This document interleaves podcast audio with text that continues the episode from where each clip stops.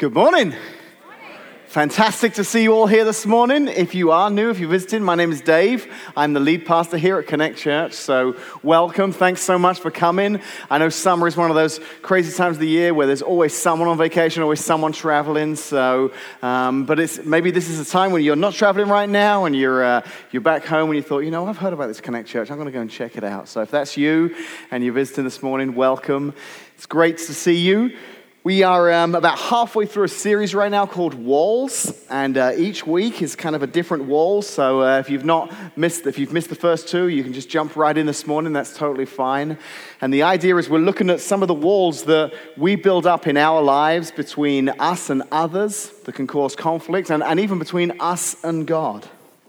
And um, to set up the wall I want to speak about this morning, I want to tell you a little story. This happens just. Um, probably just actually a couple of months ago, I was in the kitchen and my sons, Ben and Will, were at the table and I could hear them debating something. They were arguing something. And, uh, and Ben turns around and goes, Dad. I was like, What is it, bud? He goes, Is it the Brooklyn Nets or the Brooklyn Mets? I think it's the Brooklyn Nets, isn't it? That's what he's saying. So I'm like, uh, Well, now, I need to explain this point. If you don't know me, okay, if I was ever on a quiz show and the million dollar round was on sports in America, I would pretty much just check out right there. I mean, I'm coming home with nothing because I'm not the biggest knowledge um, person when it comes to American sports. But as he was saying, the Brooklyn Nets, I'm thinking, that doesn't sound right. I, I've, I think it's the Mets. I've heard of a team out east, and, and I'm pretty sure it's the Mets. I said, No, Ben. I said, I think you'll find it's the Mets. He's like, No, Dad, it's the Brooklyn Nets. I'm like, No, son. No, it's the Mets. I'm an adult. I, I know this, okay? You're a child, you're a teenager. Parents know best. I think you'll find it is, in fact, the Mets. Okay, so uh, now he's wavering a bit because he knows I am an adult. You know, dad knows everything, so maybe I'm wrong. I really thought it was the Brooklyn Nets, but uh, if dad says it's the Mets, it must be. And I'm like, I'm pretty sure. I mean, somewhere up here, the word Mets is hovering, and I know I've heard that word before. And I says, you know what? We'll Google it just to make sure. So I pull out my phone and. Uh, yeah, that's when it became problematic because uh, about 95% of you already know uh, where this is headed. Because uh, if we can pull up this slide, that is the logo for the basketball team, the Brooklyn Nets, as Ben very correctly called them. Uh, there just so happens to be another team out east, and they're called the New York Mets. Is that right? New York, they're close. Brooklyn, New York. I mean, they're two completely different sports. One's baseball, one's basketball. But I was pretty sure that I knew what I was talking about. So I had that moment, and I'm sure you are all much better people than me. I had that moment where I was looking in my phone. I knew what the right answer was, and I'm like, do I tell him? or do I just stick with, nope, nope, yep, I was right. It was. Why do we do that? Why, in the moment when we, we've been proved wrong, do we hold on to what isn't true? There's something in us, isn't there, that just doesn't want to admit that we're wrong. What is it that makes us do that? You know, it's the same thing that keeps you from doing a lot of things and causes you to do a lot of things. I'm going to read off some things here, and maybe you'll relate to one or two of these phrases because this is the one thing that keeps you from celebrating other people's success. It's the one thing that keeps you from initiating an apology when you know that you were wrong. It's the one thing that keeps you from initiating an apology when you were only 5% wrong and the other person was 95% wrong. It's the thing that keeps you arguing your point after the fact that you realize that you don't even really have a very good point, but you keep arguing.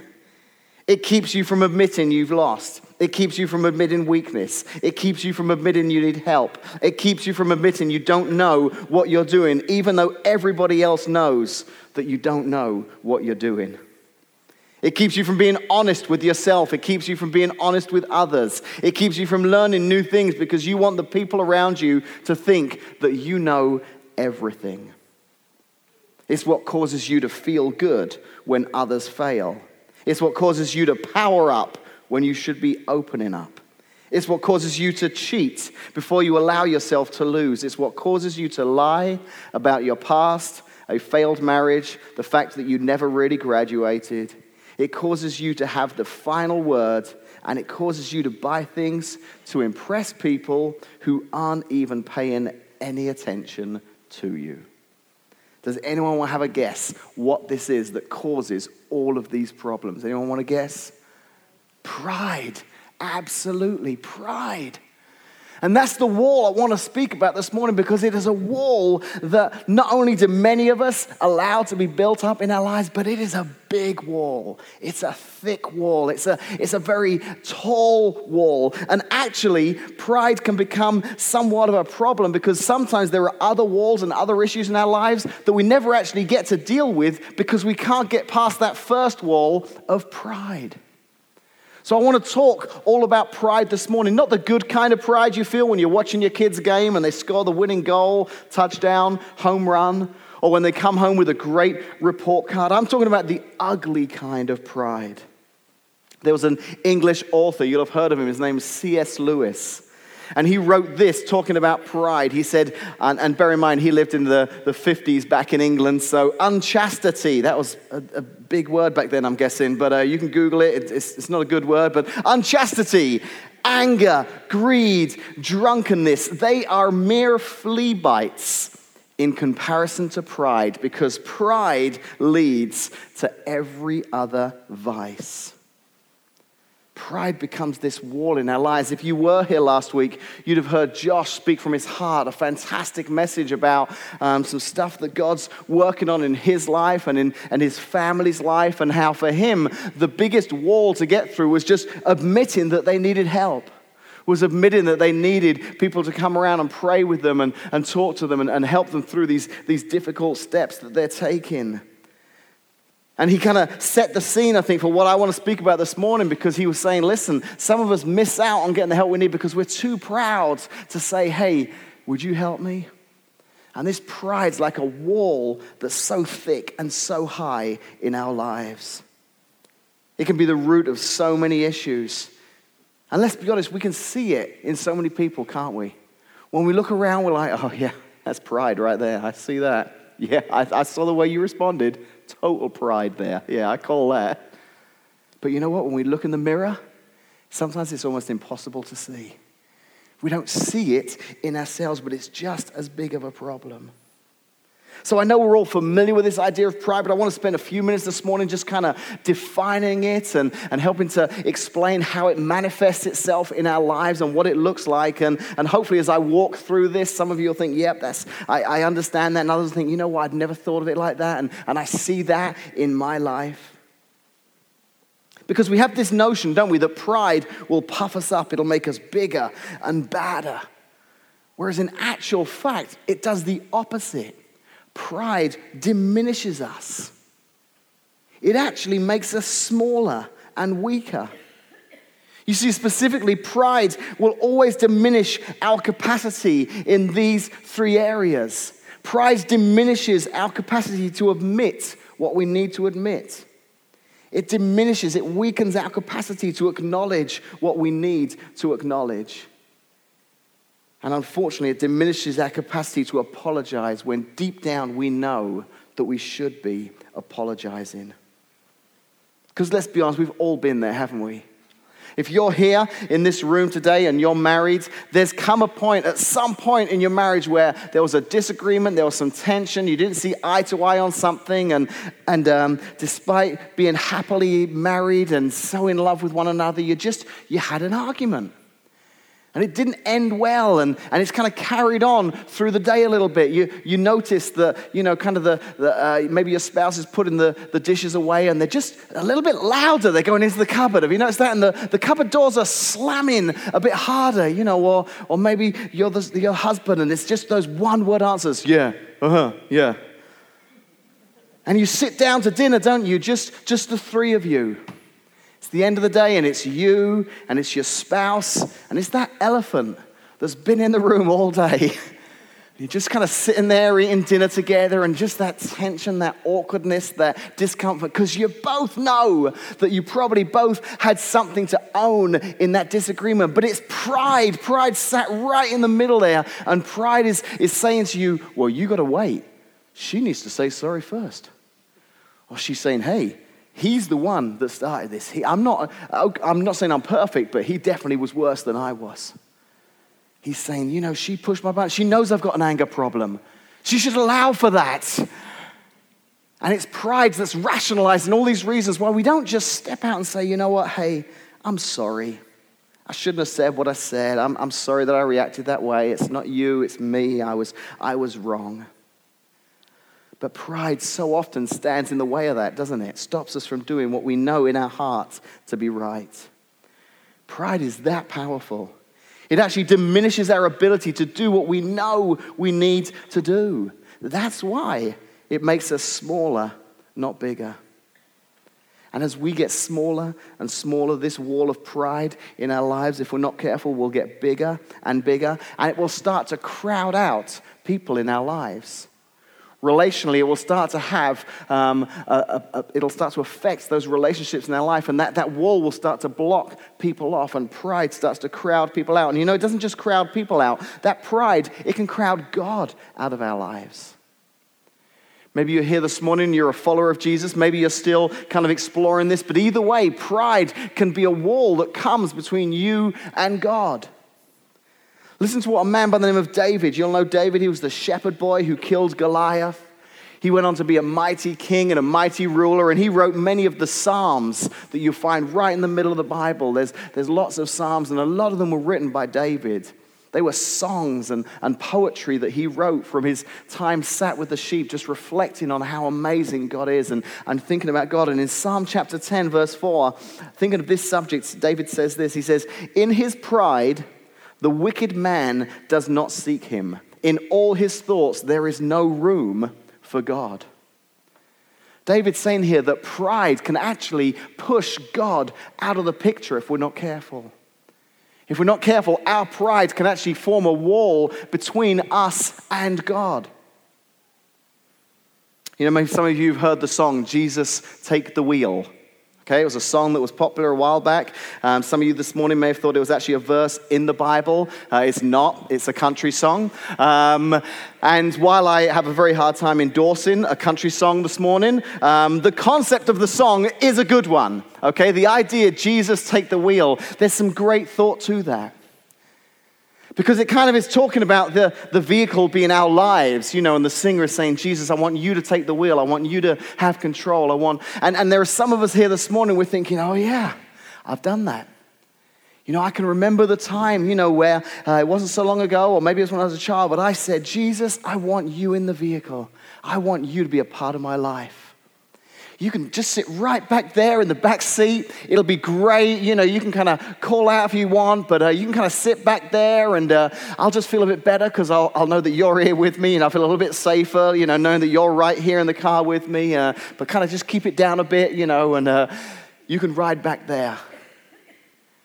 And some of you this morning are saying, oh no, I'm far more spiritual than that. Jesus don't ride in the back seat of my car. Jesus rides shotgun.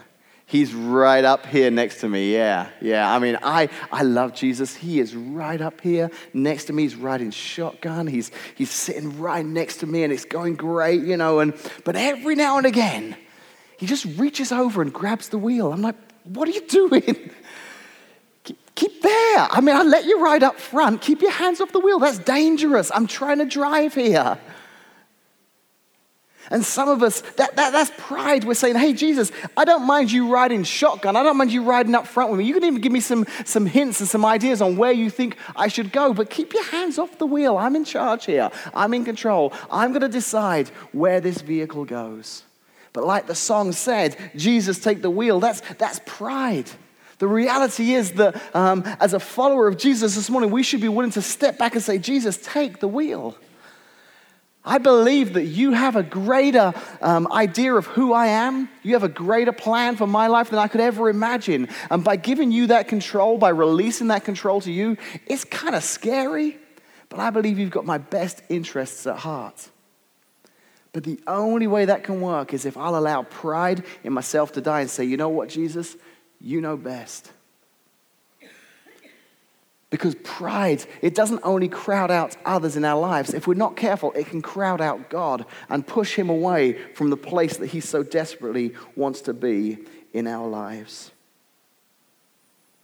And before long, if we're not careful, this wall of pride builds up like a 360 degree wall all around us, crowding out others, crowding out God.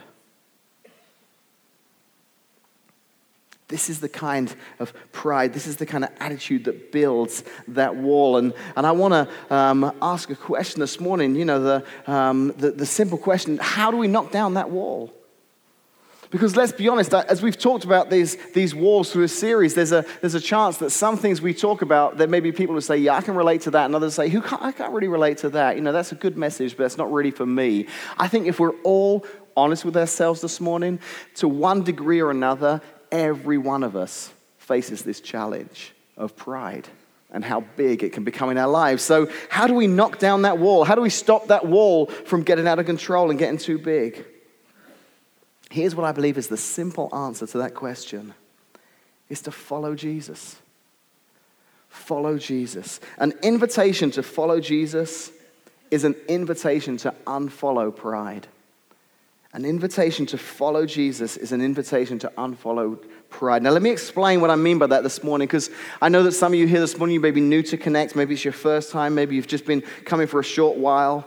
Maybe you've got friends who come here and you know people who attend here, and, and you would say, Yeah, I know that person, and I would say that they are a follower of Jesus. I see the, the lifestyle they live, I see the difference in their life. I know that they've kind of acknowledged that they've fallen short in, in their life of perfection. They've realized they've messed up, they've done things wrong, and, and they've come to that point in their lives where they've made that decision to ask God to forgive them. Many of us here this morning have arrived at that place and say, God, I can't do it on my own. I need you to forgive me. Many have made that decision to ask God to forgive them, and, and they've put Jesus at the center of their lives. Jesus is at the wheel. Some of them have even gone as far as to go public with their faith and get baptized and stand here in front of all of you and, and go into the tank and come out and say, you know, this means so much to me. I want you to know the difference Jesus has made in my life. And, and they themselves this morning would, would say, we are followers of Jesus. And as I say, you know, the way to, to die to pride, the invitation is to follow Jesus. Maybe some of you like, I'm not sure if I'm ready to follow Jesus yet. I, I, mean, I'll agree. I can see the difference it's made in my friend's life, but I've still got these questions. i I'm just not really sure. There's a lot of stuff I'm struggling with, a lot of questions I've got. If God is such a good God, I don't understand why there's so much pain and suffering in the, in the world. I'm not sure I'm ready to believe everything that's in the Bible. There's some, there's some crazy stories in there. And I'm not sure I'm ready to embrace all of that to be a follower of Jesus. Listen, my heart this morning is that all of you discover what it means to have Jesus as your Lord and Savior. That's my desire. That's why we planted Connect Church. But I want you to know that you can make a decision to, to ask Jesus into your heart and still not know all the answers. You haven't got to figure everything out before asking Jesus to be the Lord of your life. And I recognize that maybe some of you here this morning, you're not ready to take that step. But I want you to know that you can still unfollow pride and you can still follow Jesus. You can still this morning follow this advice. Because you see, whether you're a full on follower of Jesus or whether you're still exploring your faith, you can still knock down the wall of pride in this way by following what Jesus taught and the way he lived his life. Every one of us, wherever we find ourselves on our spiritual journey, we can look to Jesus. And I'll tell you why this morning. You see, I think the more you learn about Jesus, who he was and what he taught and what he did, the more you will want him to be a part of your life. Because Jesus modeled the answer. Jesus modeled the lifestyle that, that put pride to death. He turned it upside down. And, and if that's something that you genuinely don't want to have in your life, you, you know, when I read those things at the beginning, you thought, man, I see a little bit of that in me and I don't like it. I don't want that to be what I'm known as. I don't want that to be the kind of person I am. How do I change that? How do I? Well, follow Jesus. Follow the example. Follow the teachings and the lifestyle and the example that Jesus set. You see, Jesus taught a large crowd one day what it really looks like to be blessed. A guy by the name of Matthew, he, he tells the story of Jesus' life. He's one of the four gospel writers. In Matthew, he's, he tells this story of Jesus standing out and, and giving this speech that was called the Sermon on the Mount. Sometimes it's called the Beatitudes. You may have heard it called that. And he lists all these different things that Jesus said um, were the keys to living a blessed life. And they weren't what people were expecting. They were very countercultural in, in what he was sharing. And here's one of the things he said in Matthew chapter 5, verse 5. He said, Blessed are the meek, for they will inherit the earth. Blessed are the meek. Now, that's not a word we use very often in our vocabulary today, but I think we all know what meek means. It's kind of the, the humblest. Really, if you think about pride, it's probably the complete opposite spectrum. Blessed are the meek, for they will inherit the earth. Now, I'm doubting that there are many of you this morning here who have a post it note on your mirror that every morning you get up and you get ready and it says, Go on out there and you be meek. You take this world. You are great. You are awesome. You be meek. It's just not really the, the kind of pump up phrase you want to start the day with, but that's what Jesus is saying. He's saying, Blessed are the meek. In a culture where religious leaders were puffed up and used to being followed and, and had privilege, where there was a pecking order in the society of the, the New Testament, Jesus turns it upside down completely. And he said, Blessed are the meek, for they will inherit the kingdom of God. And he didn't just teach it, he lived it. We can read about a time that Jesus washed his disciples' feet.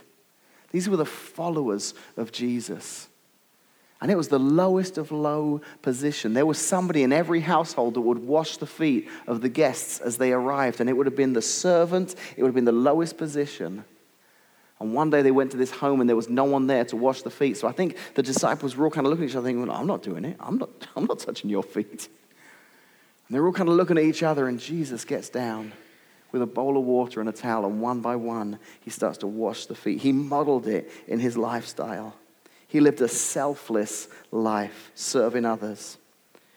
You know, after his death, many years later, Paul, um, a follower of Jesus who went on to help start the church in that, that area, he writes to a church in Philippi, the Philippians, and he's telling them about this attitude that Jesus had.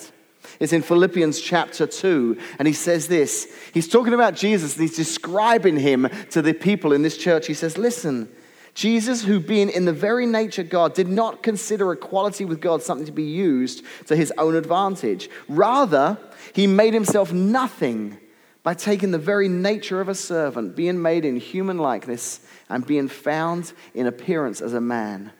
He humbled himself by becoming obedient to death even death on a cross.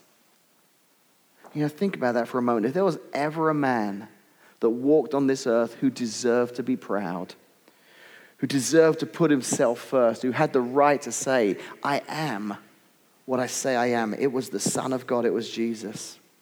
And yet he chose to come to serve. He chose to even become obedient to death upon a cross. And pride whispers to us and says, Well, they hurt me. They offended me. My, my pride is going to build a wall that will keep them out and me in because I don't like the way they treated me.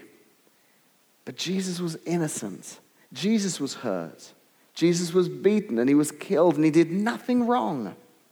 He became obedient to death, even death on a cross. And he's look, not looking for us to, to die a death like that, but he is looking for us to die to ourselves. All he wants us to do is say, I'm sorry, to let go of the anger, to write the letter, to do whatever it takes to knock down that wall of pride that we've allowed to be built up, that maybe we've even built ourselves. It's that dying to ourselves that Jesus modeled that will knock down that wall. He set the example for us in how he taught us to live our lives, and he set the example in how he lived his life. Someone who completely understood this and lived this out was a man by the name of John the Baptist. I'm sure many of you have heard of John the Baptist. He was um, um, a religious figure who kind of led the way, he prepared the way for the coming of Jesus. And he was doing amazing things in, in that time, had many followers. He's a great example of someone who would have had to have worked hard to destroy that wall of pride in his life because he had a lot of people following him. He had a lot of people coming to listen to him, coming to hear him teach, coming to watch him baptize others. John was no different than you and I are this morning. Pride was knocking at his door in just the same way as it does in our lives every day. Because think about it this way, okay? I heard a guy teach on this once, and it's, it's so true. You see, we all have this appetite to be known. We all have this appetite to be known. We want to be friended. We want to be followed. We want to be liked. We want to be mentioned. Now, that's not a bad thing in and of itself. I think God's made us that way. We're social people. We want that interaction. We want people to be a part of our lives. But if we're not careful, especially in this social media world that we're, we're moving into, it can be a dangerous place to be. Life now becomes more of a popularity contest. We're checking in, aren't we, to see how many likes our post got. Kind of builds us up a little bit, doesn't it? I think maybe some of us here this morning have a hard time remembering the last picture that someone else took of us. Because all of our pictures are selfies.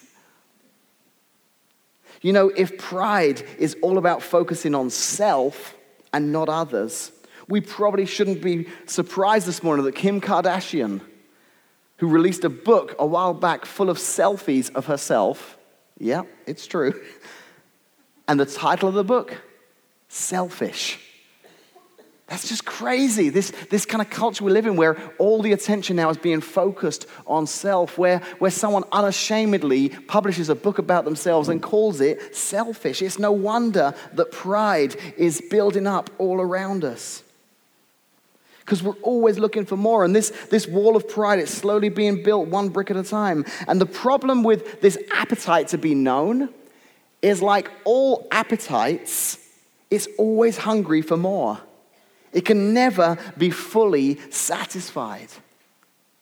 So let's look at John and see how he dealt with this. Let's look at John the Baptist this morning and see how he dealt with this because there are a lot of people who came to see John. There are a lot of people who came to hear him, and, and I would imagine that over time, with this appetite to be known, there could have been a part of them that thought, Yeah, I am it. People want to hear me, people want to see me. I am the man a temptation that we may face on a regular basis. But listen to how John completely turned it around. In Matthew chapter 3, talking about John the Baptist, Matthew says, People went out to him from Jerusalem and all Judea and the whole region of Jordan. Confessing their sins, they were baptized by him in the Jordan River. Listen, John was a big deal. He was like a, a celebrity of his time. No one up till this point had baptized people. This was a new thing. And hundreds, probably thousands of people were coming out to see him. Matthew says here that um, all Judea and the whole region of Jordan. He's saying hundreds, thousands of people. You know, sometimes maybe you've, you've watched the Bible movie or some of those Bible, and you've seen that, that one scene where John's there in the Jordan, he's baptizing people, and, and there's like a half a dozen ladies over here. They're kind of washing some stuff in the river, just kind of watching. There's maybe a couple of guys mending their nets. I, I don't think it was like that. I think there were crowds and crowds of people who were coming just to see John the Baptist. But listen to what he said. And he says this time and time again. Many gospel writers tell the story of John the Baptist, and they all capture this phrase that he says. He says, I baptize you with water for repentance, but after me comes one who is more powerful than I, whose sandals I am not worthy to carry. He will baptize you with the Holy Spirit and fire. He's saying, Listen, I'm nothing. The Messiah is coming, and he is a big deal. He is. And, and it's great that he lived this way. And I think there's probably many of us here who are followers of Jesus. We live that way too, saying, oh, no, no, no, it's, it's Jesus. He's amazing. You know, it's, and maybe um, you, you have the opportunity to uh, be used by God. There's a gift you have. And people come and say, hey, you did great there. And he's like, oh, no, no, it was, it was all God. But, but John didn't just say this. John actually lived it. Listen to what happened next. In John chapter 1, it says, The next day, John was there again with two of his, his disciples. When he saw Jesus passing by, he said, Look, the Lamb of God. That's him. That's the one I've been telling you about. This is Jesus. Now, he's there with two of his disciples, John the Baptist. When the two disciples heard him say this, they followed Jesus. When the two disciples heard him say this, they followed Jesus. In that moment, John's friends unfollowed him. And we don't like that, do we? when we find out we've been unfollowed in this Facebook world, that's like, hey.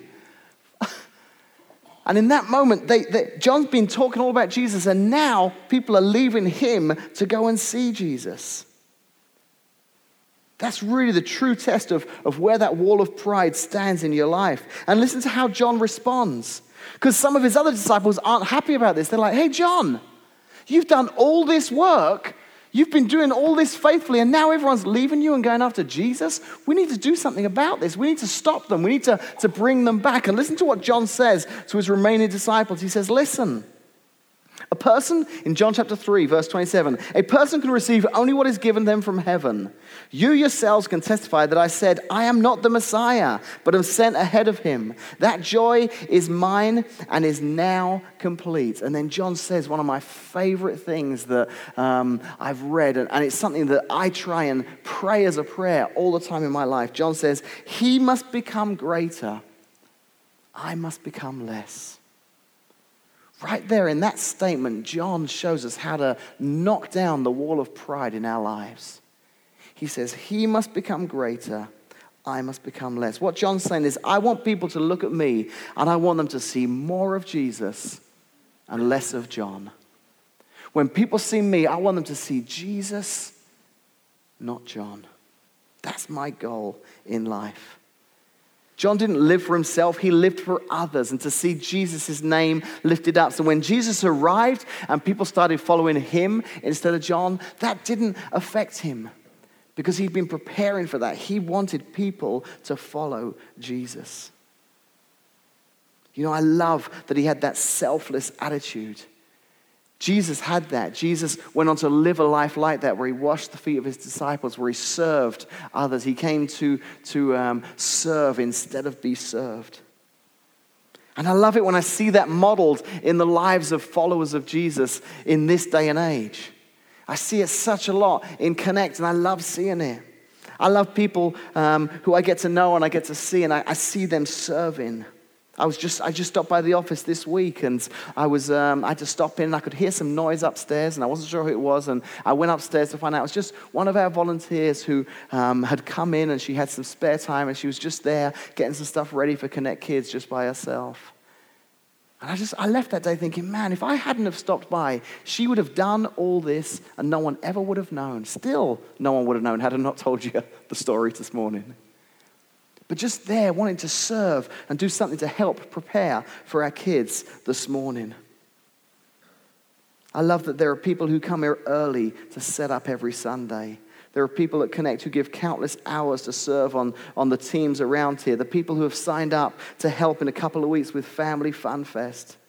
They're all saying, I'm willing to serve. And what I love about it is it's not because they love getting up early and carrying chairs. It's not because, you know, we couldn't afford the gym membership, so, you know, I'll get my workout on a Sunday as I'm carrying the. I'll, I'll be honest with you, these are great men and women, but when I see them getting here to sit up, I think, you know what? They probably, this isn't their first choice of places to be this morning. Given the option of sleeping in, having breakfast. But there's just something in them that, that they want to serve. They've, they, they, they've seen this, and, and it's not necessarily because they want to work hard against pride, but in doing this, they are knocking down any chance of that wall of pride growing in their lives. So, whether it's getting up early, whether it's corralling a line of kids waiting to get on a bounce house, the truth is, I'm sure there are other places people would rather be. But if Jesus, who being in the very nature of God, can come to serve instead of served, if he was willing to wash the feet of his disciples, how much more should I do this? Because in serving in this way, not only are we helping to lift up the name of Jesus, not only does it lead to others being blessed here this morning, we are pushing down the wall of pride that so easily gets built in our lives. We're actually living this lifestyle of saying, you know, my desire that He would become greater and I would become less. As I serve, it's just another opportunity to see Jesus become greater in my life. And, and my pride, my myself, who really doesn't, you know, want to get up or doesn't, it's, it's saying, no, I want to serve in this capacity. So here's my challenge to you this week Here's my challenge as we close out this morning, um, looking at this particular wall of pride in our lives. You know, I think for all of us, we've probably um, been sitting here thinking, and, and I love that this happens every, every week when one of us is up here speaking, is that you'll be out there and, and you'll be filtering this into your context. You'll be thinking, okay, how does this apply to my life? What can I do? So, so here's how I want to help every one of you this week. Look at this wall and, and challenge this wall. I'd like to challenge you to pray a prayer this week. Make this like a, a daily prayer that you pray every day this week. I want to ask you to pray this prayer. Say, Jesus, I want you to become greater and me to become less. Jesus, in my life, I want you to become greater and I want me to become less.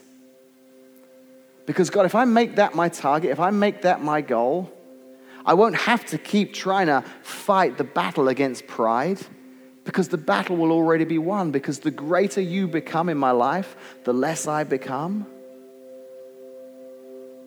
the less chance there is of that pride coming up. So pray that prayer this week. Say, God, I want you to become greater. Maybe there's something practical you could do. Maybe, maybe you could kind of follow up that prayer, prayer by saying, God, show me how pride manifests itself in my life. God, would you show me those areas of my life that um, I've allowed to kind of let pride creep in and that wall to be built? Would you show me those areas of my life? And pray that He'll show you. Maybe Maybe it's not a prayer. Maybe you need to sit down with your family. Maybe you guys go out to lunch today and you sit there at table and uh, you turn to your family and you say, Hey, you guys see any pride in my life? I'd wait towards the end of the meal because uh, it might not be much of a fun lunch after that. Especially if it's like, you don't see pride in my life, do you? And everyone's like, kind of looking at each other and looking around like, are you going to tell him? I'm not going to tell him. Maybe have a conversation with your spouse or with your kids or your family saying, hey, you know, Dave was talking about pride this morning. Where, what are some areas in our lives? What are some areas in our marriage? What are some areas in our family where we've let pride creep in and it's caused problems? Because I want to identify that and I want to put pride to death. I don't want that to come and cause that wall in our family. So as we pray that prayer that He would become greater, we would become less.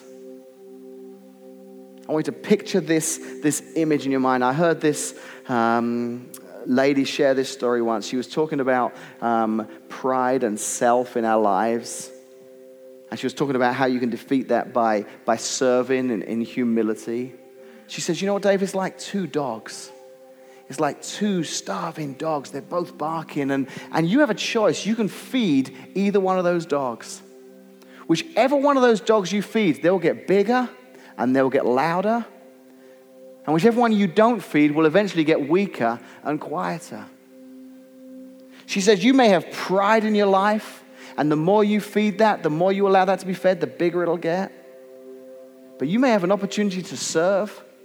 You may have an opportunity to do something um, outside of your own circle, outside of your own self.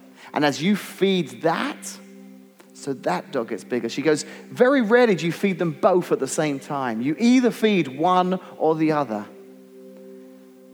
And the decision you make, whichever one you decide to feed, will determine which one has the most power, the most control, and the most noise in your life.